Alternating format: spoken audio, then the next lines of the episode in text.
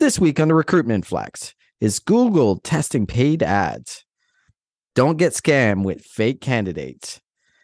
Is the four day work week coming soon for everyone? And are you tired of having your 14 year old at home? In some states, you can just send them to work. The recruitment flex starts right after these messages from our partner, RecText. Shelly, let's face it, texting candidates is the easiest way to hire quicker today. But your cell phone doesn't connect to your ATS. You're sharing your personal number with strangers. That's pretty scary, right, Shelly? And mm. it's not even legally compliant. Mm, this is where our friends at RecText come in. They've created simple yet powerful text recruiting software that works with your ATS. Plus, it's designed by recruiters for recruiters, so you know it works. To learn more and book a demo, visit www.rectxt.com, mention the recruitment flex, and get 10% off annual plans.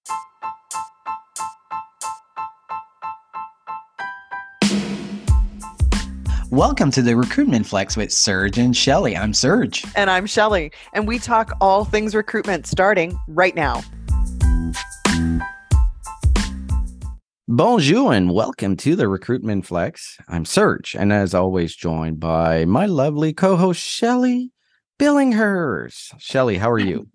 I'm good. I'm good, Serge. So, is this going to be a regular thing now that you open the show with your very charming French bonjour. It is. It's now become a standard it, of the good. show. It's good. Let's keep it. I know we don't actually script these things, but I really am loving opening the show with the bonjour. Well, I've been trying to figure out for mm. almost three years what a good opening is, and bonjour is very natural to me. So why not? It gives us that distinct flavor. It's like the Howard Stern "Hey Now," which didn't work out for us at all. I like this way better. it does feel more like us, or it feels like you for sure. Yes. So there's a lot going on, Shelly, but I was yeah. curious. Have you been watching The Last of Us on HBO? So I started watching it. I think I've watched the first two episodes and I thought it was okay. I mean, I was a big Walking Dead fan, big Walking Dead fan. But I started watching that, and Brooke was like, Mom, wait for me because she wanted to watch it with me, right? I haven't watched it, but I have to. This is mm. filmed mm-hmm. in Alberta, Calgary, predominantly, Canmore, Banff, and Edmonton, everywhere across the Alberta province. And it's the biggest show on TV right now from everything I'm reading. I don't like The Walking Dead, so I don't know if I'm going to like this or not. Yeah. Well, do you know the other thing I heard was John Hamm is in Calgary today filming. One of Brooklyn's friends, they own a pub just on the outside Kensington. And he goes there all the time. Brooklyn and I are planning to creep the place because I'm convinced he's my next husband. Even Are you convinced? I think that'd be a great fit. I think John Hamm is a perfect partner for you. If you start dating John Hamm, I'm gonna have a crush on him too. Big fan so, of this man Mendes. But I did see he was at the Calgary Flames game last night. I saw that on Instagram. Yes, yeah. And and apparently he goes to the Kensington pub all the time. I might be creeping him out there. Please do and let me know. Yeah. Speaking of great TV or shall we say well produced TV, Elena Valentine's company did an amazing ad for Vans Corporation, I think. It's called like, VF Corporation, which what's it own. called? VF Corporation. VF, yeah, but it's the parent company of Vans. Yeah, it's Vans, North Face, Timberland, a lot of these outdoorsy yeah. type brands. What a great video. Does anybody as a kid dream of designing running shoes? I don't know. I guess they do.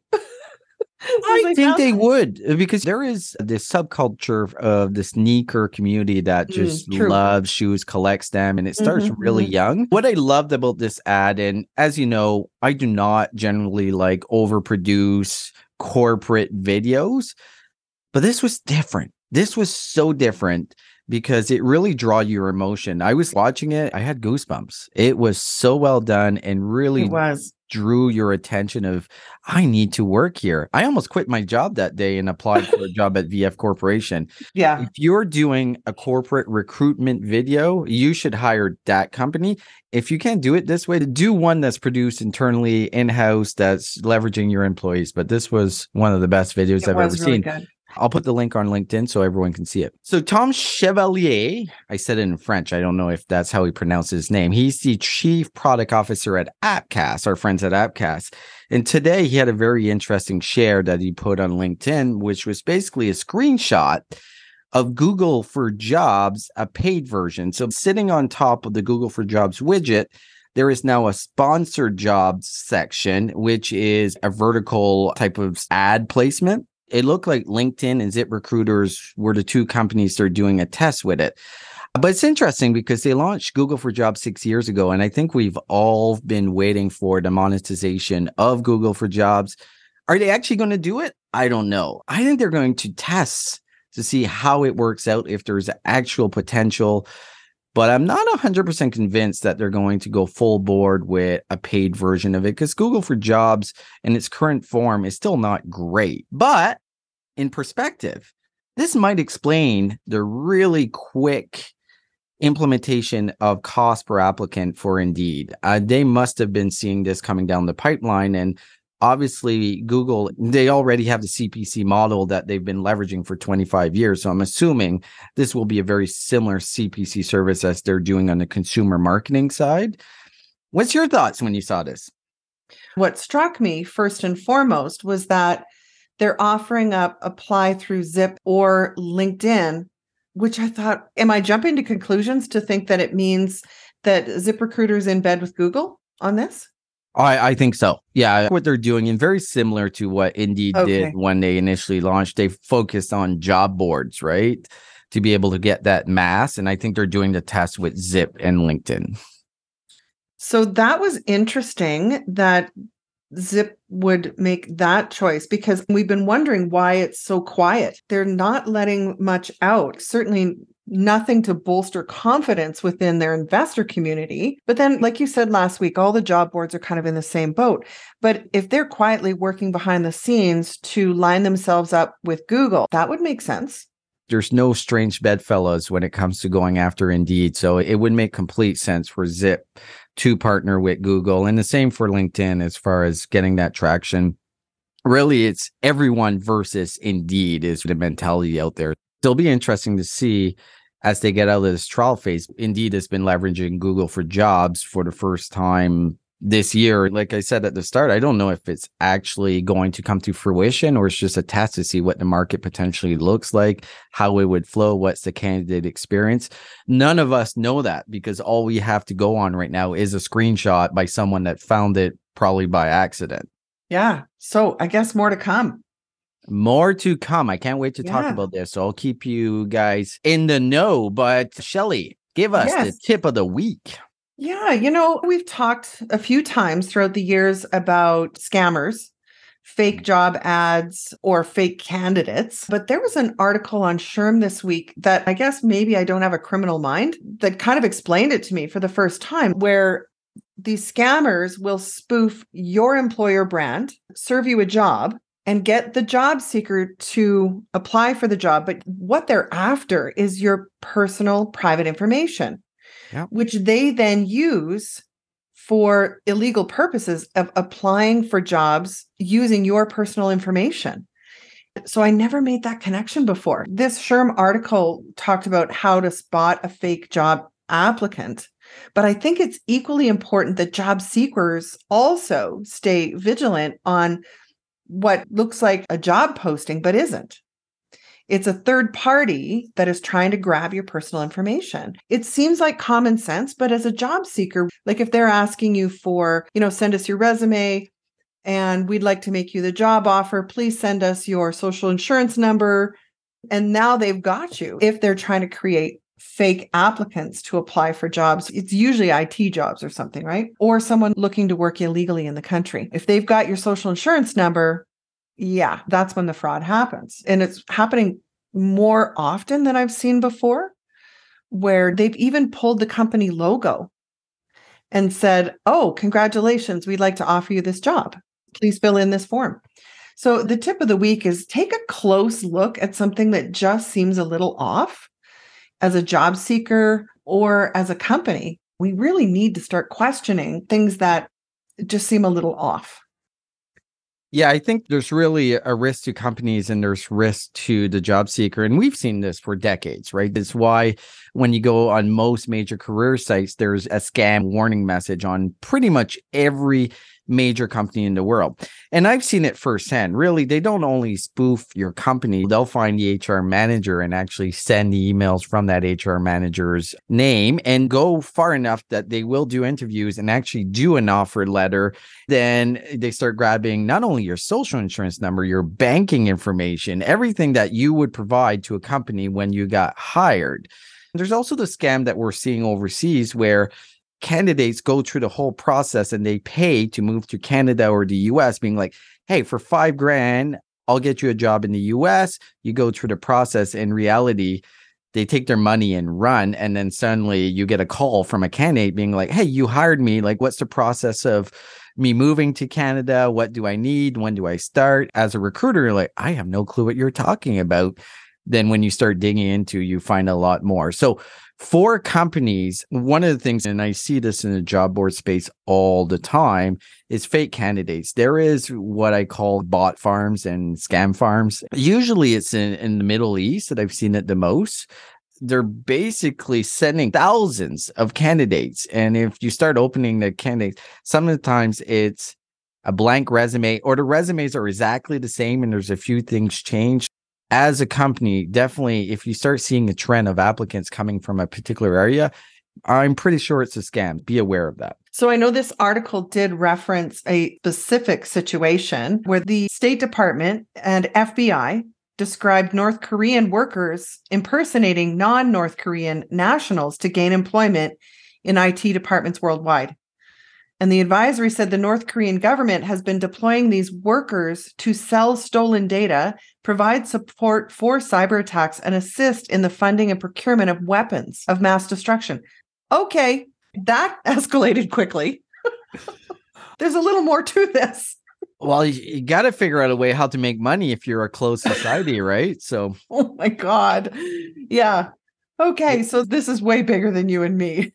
It is way bigger, but I think the message is be very wary. There is a ton of job scams out there, unfortunately. Mm-hmm. But I do want to jump into the recruitment insight. And our first topic is one that we haven't talked about in a long time, and that is the four day work week. And the reason I want to talk about it is there's been a recent study that's made its rounds around the community. And let me give you some of the highlights. It's a four day week global which is the organization, ran a study of 61 UK companies who moved to a four day, 32 hour work week, paid the same. The employee results weren't a surprise to anyone. Better sleep, less stress, better mental health, less resignation. But here is the shock is revenue rose 35% at these companies on average. And 56 of those companies said, we're doing this forever. So the 35% additional revenue is a little bit like iffy in my mind, but the key point here is 56 out of the 61 companies said we're sticking with this. This works for us. What's your first initial thoughts? My first thought was who decided that 40 hours was what we had to go by? You know what I mean? If you can get as much productivity done in 32 hours, who says you got to work the extra eight? Like 32 hours a week may not be four days a week, it may be five days a week, but shorter days. You know, when you look around the world in different cultures, look at uh, Italian, French, even German culture, I think it's unique to North America that we demand 40 hours. It doesn't surprise me because this was 61 UK based companies. Yeah. And I think the big part of this is the fact that they went to 32 hour work week and their pay stayed the same. Yeah. There's an incentive, even from a personal perspective, that my pay was not reduced, but my hours were. So I have more opportunity to be productive and I'm actually making more money if you work back mathematically, right? doesn't surprise me if people are getting the same amount of work done in 32 hours. What that meant is that they were screwing the pooch for the other eight. Well, I think that happens for human behavior in a tight timeline of getting things done. And this is why it's so important to manage by deliverables and not the hours worked. There's always been wasted hours, both in the office environment and at the home environment. I can see this working. I can yeah. see this as a viable option. I think what we might start seeing is those companies that can't compete with the larger firms as far as brand recognition, salary, benefits this is a massive competitive advantage if you yeah. can execute on it. Yeah. And do you know who does this already? If you look at how many hours per week somebody who works at, say, University of Calgary or City of Calgary, I do believe, and please, listeners, correct me if this has changed, but they have shorter work days and they don't work 40 hours a week, but their pay remains the same. That is really how they attract people, is because it's time or money right? If you know you can essentially get your job done in 32 hours or leave every day at 3:30 and not battle rush hour traffic every day, that's an attractive factor for a lot of people. Yeah, if I look at it, I'd be way more attracted to the four day work week than shorter work days. Because if you're going to commute in and it takes you an hour each way, coming in for five hours seems kind of a waste of time for everyone. But the only caveat here is this study was done by an organization called yeah. Four Day Week Global. So I'm pretty sure they have a vested agenda of what yeah. they want. But on the flip side of it, I think there's enough data to show that there was value when 56 of the 61 mm-hmm. companies decided to go with it. I think we should be testing here in Canada. I think it is a practice already in some of the larger firms. I think government and not for profit, that is their way of competing. And I loved his closing line. He says, promise you one thing. If business magnates of the 1900s had data to show them they'd be richer by working people less, they would have done it. exactly. That LinkedIn post was done by James Hornick, basically recap the whole study. Great job on it. Yeah. Do you want to jump into the next recruitment insight? Yeah. And, you know, we've been talking about the talent scarcity that's out there and that's not going mm-hmm. to change for the next 10, 20, 30 years. Well, um, at least the next 10 for sure. I, I 100% agree.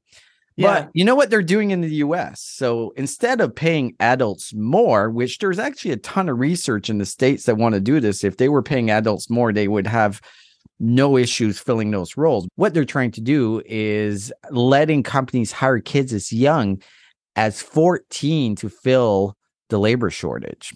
So let me read a little bit. Republicans in some states are proposing exceptions to child labor regulations. That's because the labor shortage has impacted industries like meatpacking and construction.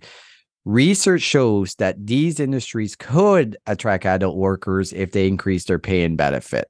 This is primarily happening in Iowa and Minnesota. Isn't the job board doctor from oh, is it Idaho or is it Iowa? I get them confused. There's two two different places. That's okay. I, I know they are, but where is he from? I think he's in the potato state of Iowa. Oh no, that's Idaho is the potato state, isn't it? I don't know. Anyways, sorry, Jeff, if okay, you're listening. We all failed. Yeah, we failed. we all failed. Well, no, it's not just them because there was a US Department of Labor news release that talked about one of the US's largest food safety sanitation services providers they were hit with 1.5 million in penalties which equated to $15,000 for each minor aged employee and this was like a meat packing plant they had 13 meat processing facilities in eight states and employing over 102 children from age 13 to 17 in hazardous occupations, including working the overnight shift. this is bad. Like when you've got 13 to 17 year old kids running razor sharp saws and meat processing equipment in an overnight shift. Oh my God, what were they thinking? Well, so I didn't read that, but I'm assuming they did this illegally, right? Because the law has not been passed to allow these minors to be working in those types of operations.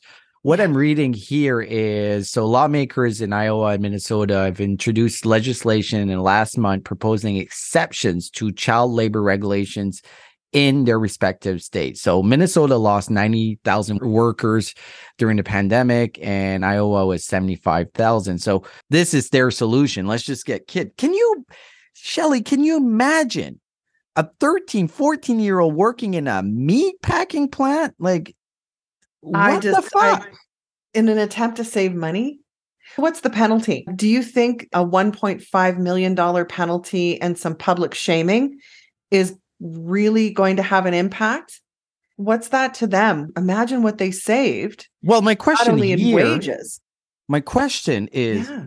which parents are allowing their 14 year old kid to go work in a meat packing plant?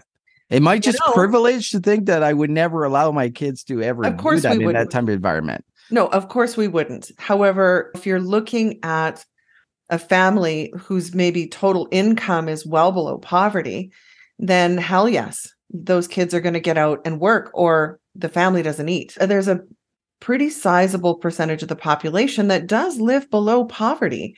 That if you can send your kid out where nobody's going to see them, 14 years old, to go work the night shift at the meatpacking plant, then you'll do it. And when you think about it, a lot of families, it would be horrible, but faced with no alternative, it's that or starve.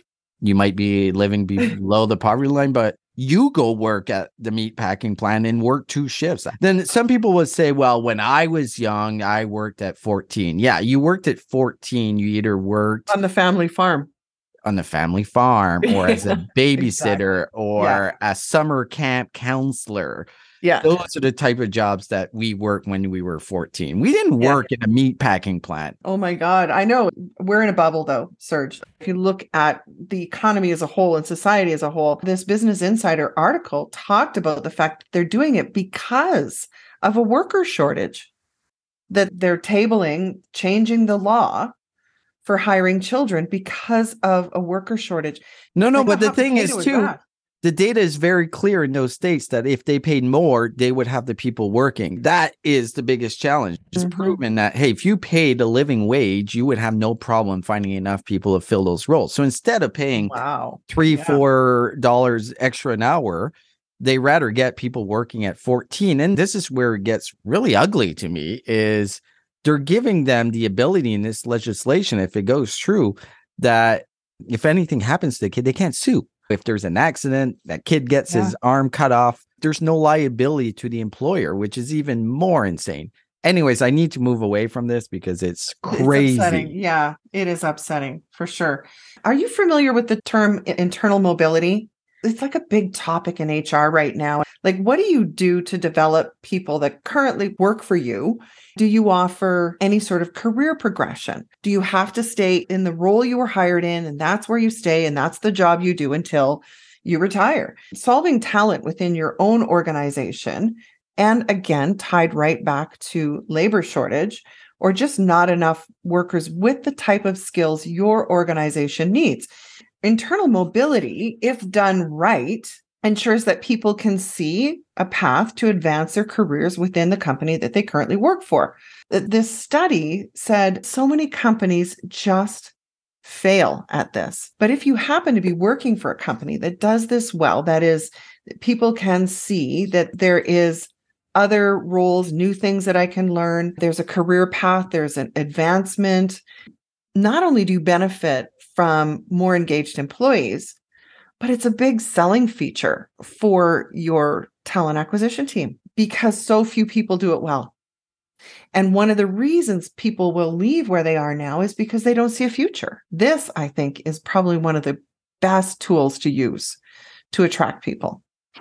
Well, as we both know, we've talked to thousands of candidates throughout the year. One of the things that we hear is what are the opportunities for growth within the organization? Where can I go? Sure, I'll start as a coordinator, but what are the opportunities to move up? And we know that's one of the number one factors of someone choosing to go work for your company.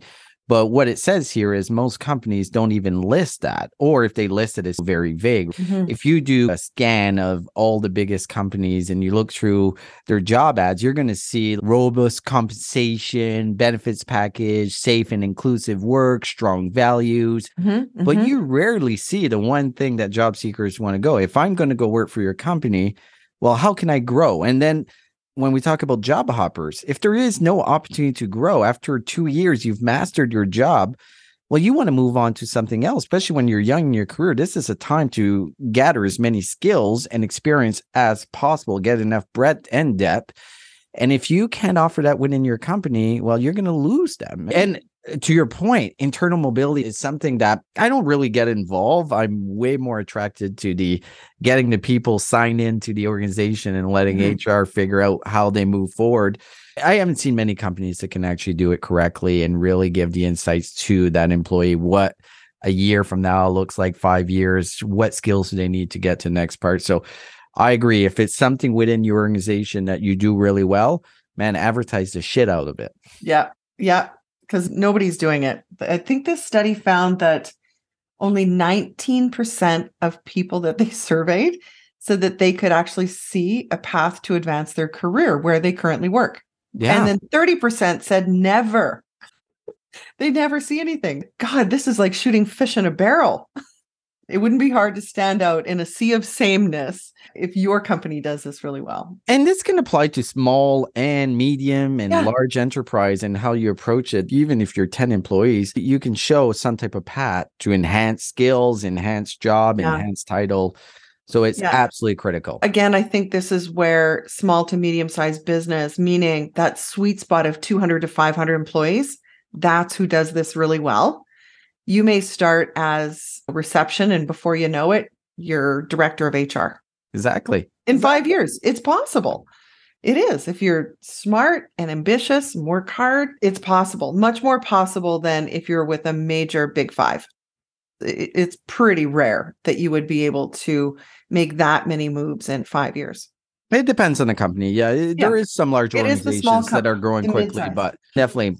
Last thing I want to talk about is well, you love Chat GPT and I love it too. I get this question quite a bit is like, should I use Chat GPT to write my resume? And my initial gut instinct was like, probably not.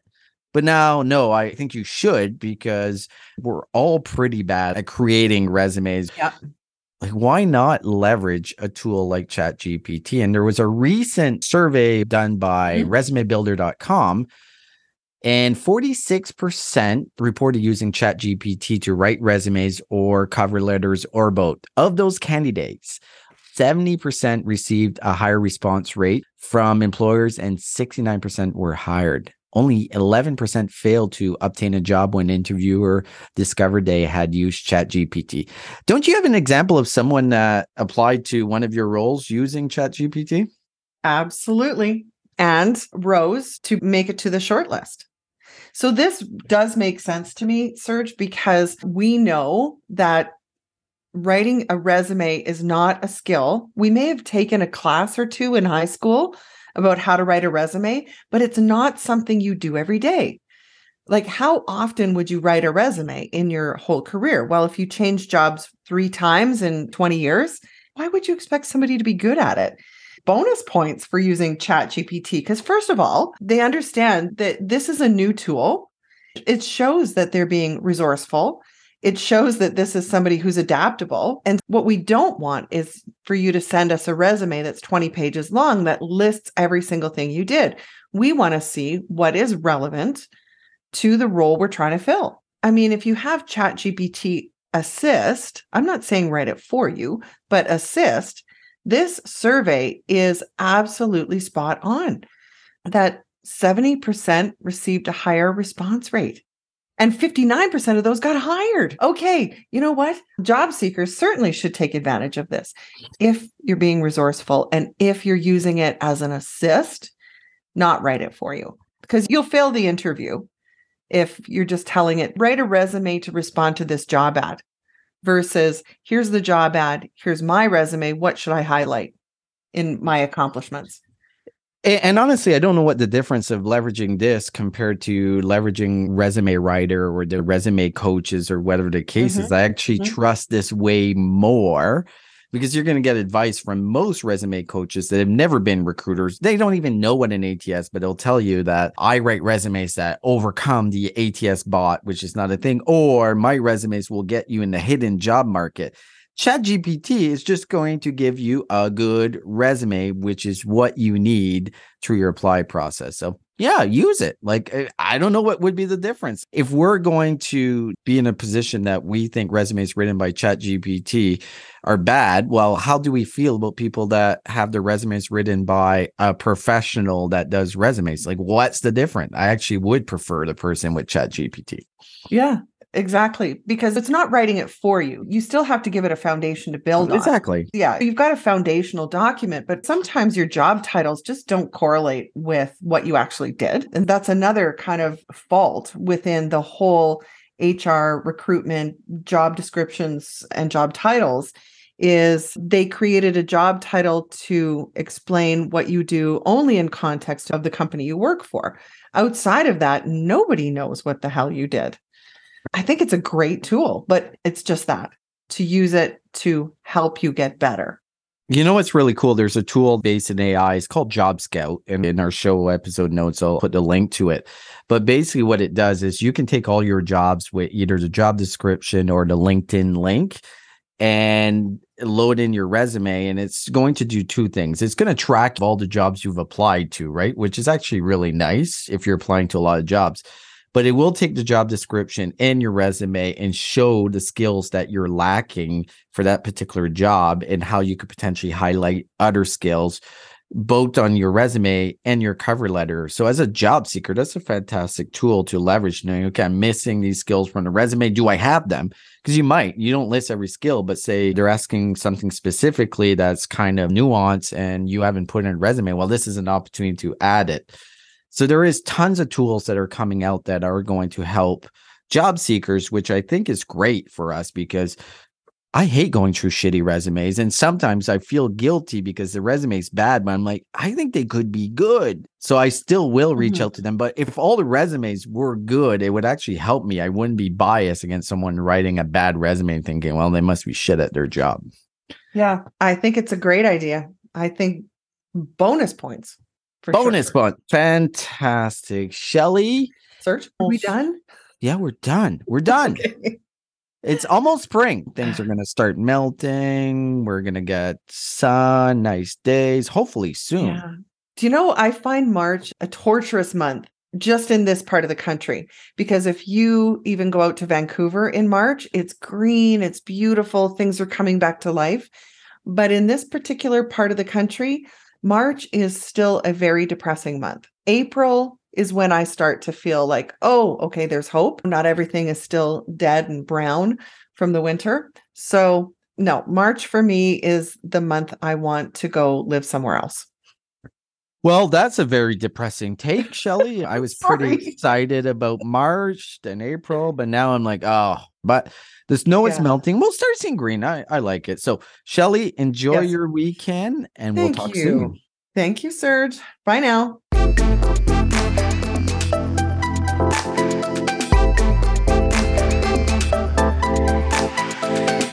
How much do you understand the future of finance?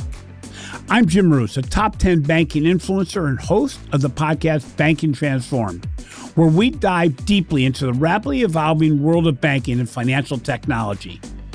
Join me as I interview industry experts, thought leaders, and innovators as they unravel the latest banking trends, disruptions, and game changing technologies reshaping the world of finance. Redefine your understanding of the banking ecosystem. Subscribe now to Banking Transformed, available wherever you get your podcast and now available on YouTube.